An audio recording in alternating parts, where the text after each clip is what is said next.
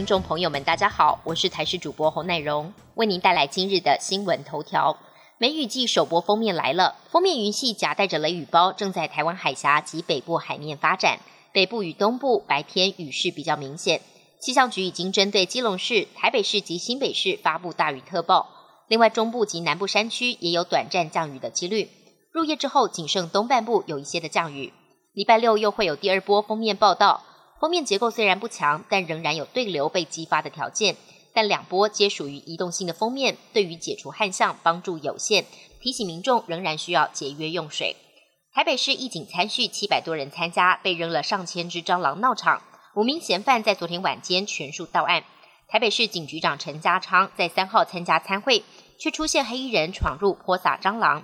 由于北市警局日前因为松山之乱才搞得灰头土脸。这回泼蟑螂事件引发各界揣测。三号晚间七点多，当时有两名男子泼洒蟑螂，还有三人负责拍摄影片和把风。嫌犯声称是餐厅业者跟人有财务纠纷，才会被指使来警告。如今五人都落网，警方将追查他们背后真正的犯案动机。高雄市水情从四月一号转为橙灯，市府超前部署，联合水利署开凿六十二口水井及调度挹注澄清湖水库。市府水利局指出。昨天澄清湖蓄水已经提升到百分之九十二，蓄水两百四十二万吨，并且解除高雄五月水情转红灯的危机。水利署指出，澄清湖水库蓄水量在四月中旬曾经低至八十七万吨，本来预估五月水情灯号可能会转成红灯。高雄市府努力开凿地下水井，并且跟水利署南水局共同增调水源，由南化水库连管增供引水及调度，取用高平溪地面水等等措施。优先储存到澄清湖，让澄清湖到现在的蓄水量提升到百分之九十二，也就是达到了两百四十二万吨，重现湖光美景。随着美国接种人数不断攀升，疫情也逐渐趋缓，美国总统拜登因此宣布最新的接种目标，力拼在七月四号美国国庆日前，让七成成年人接种至少一剂疫苗，并让一点六亿人完成接种。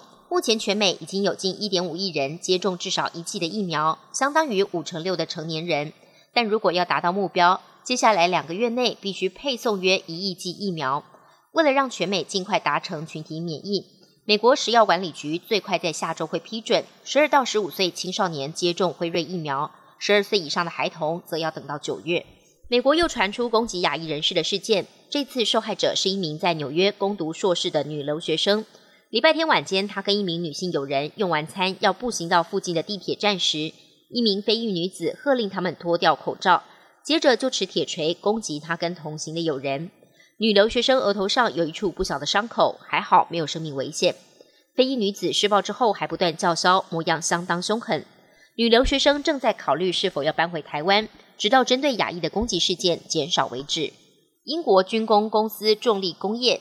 近日，联合英国皇家海军发布了一段影片，展示了他们最新研发的重力喷气式飞行服。影片中模拟了一次海上登船操作演习。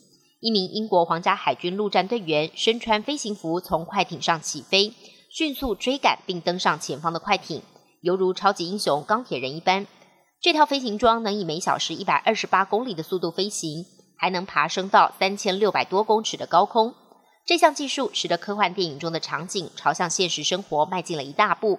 目前，研究团队也透露，美国特种作战司令部也对喷射飞行装很感兴趣。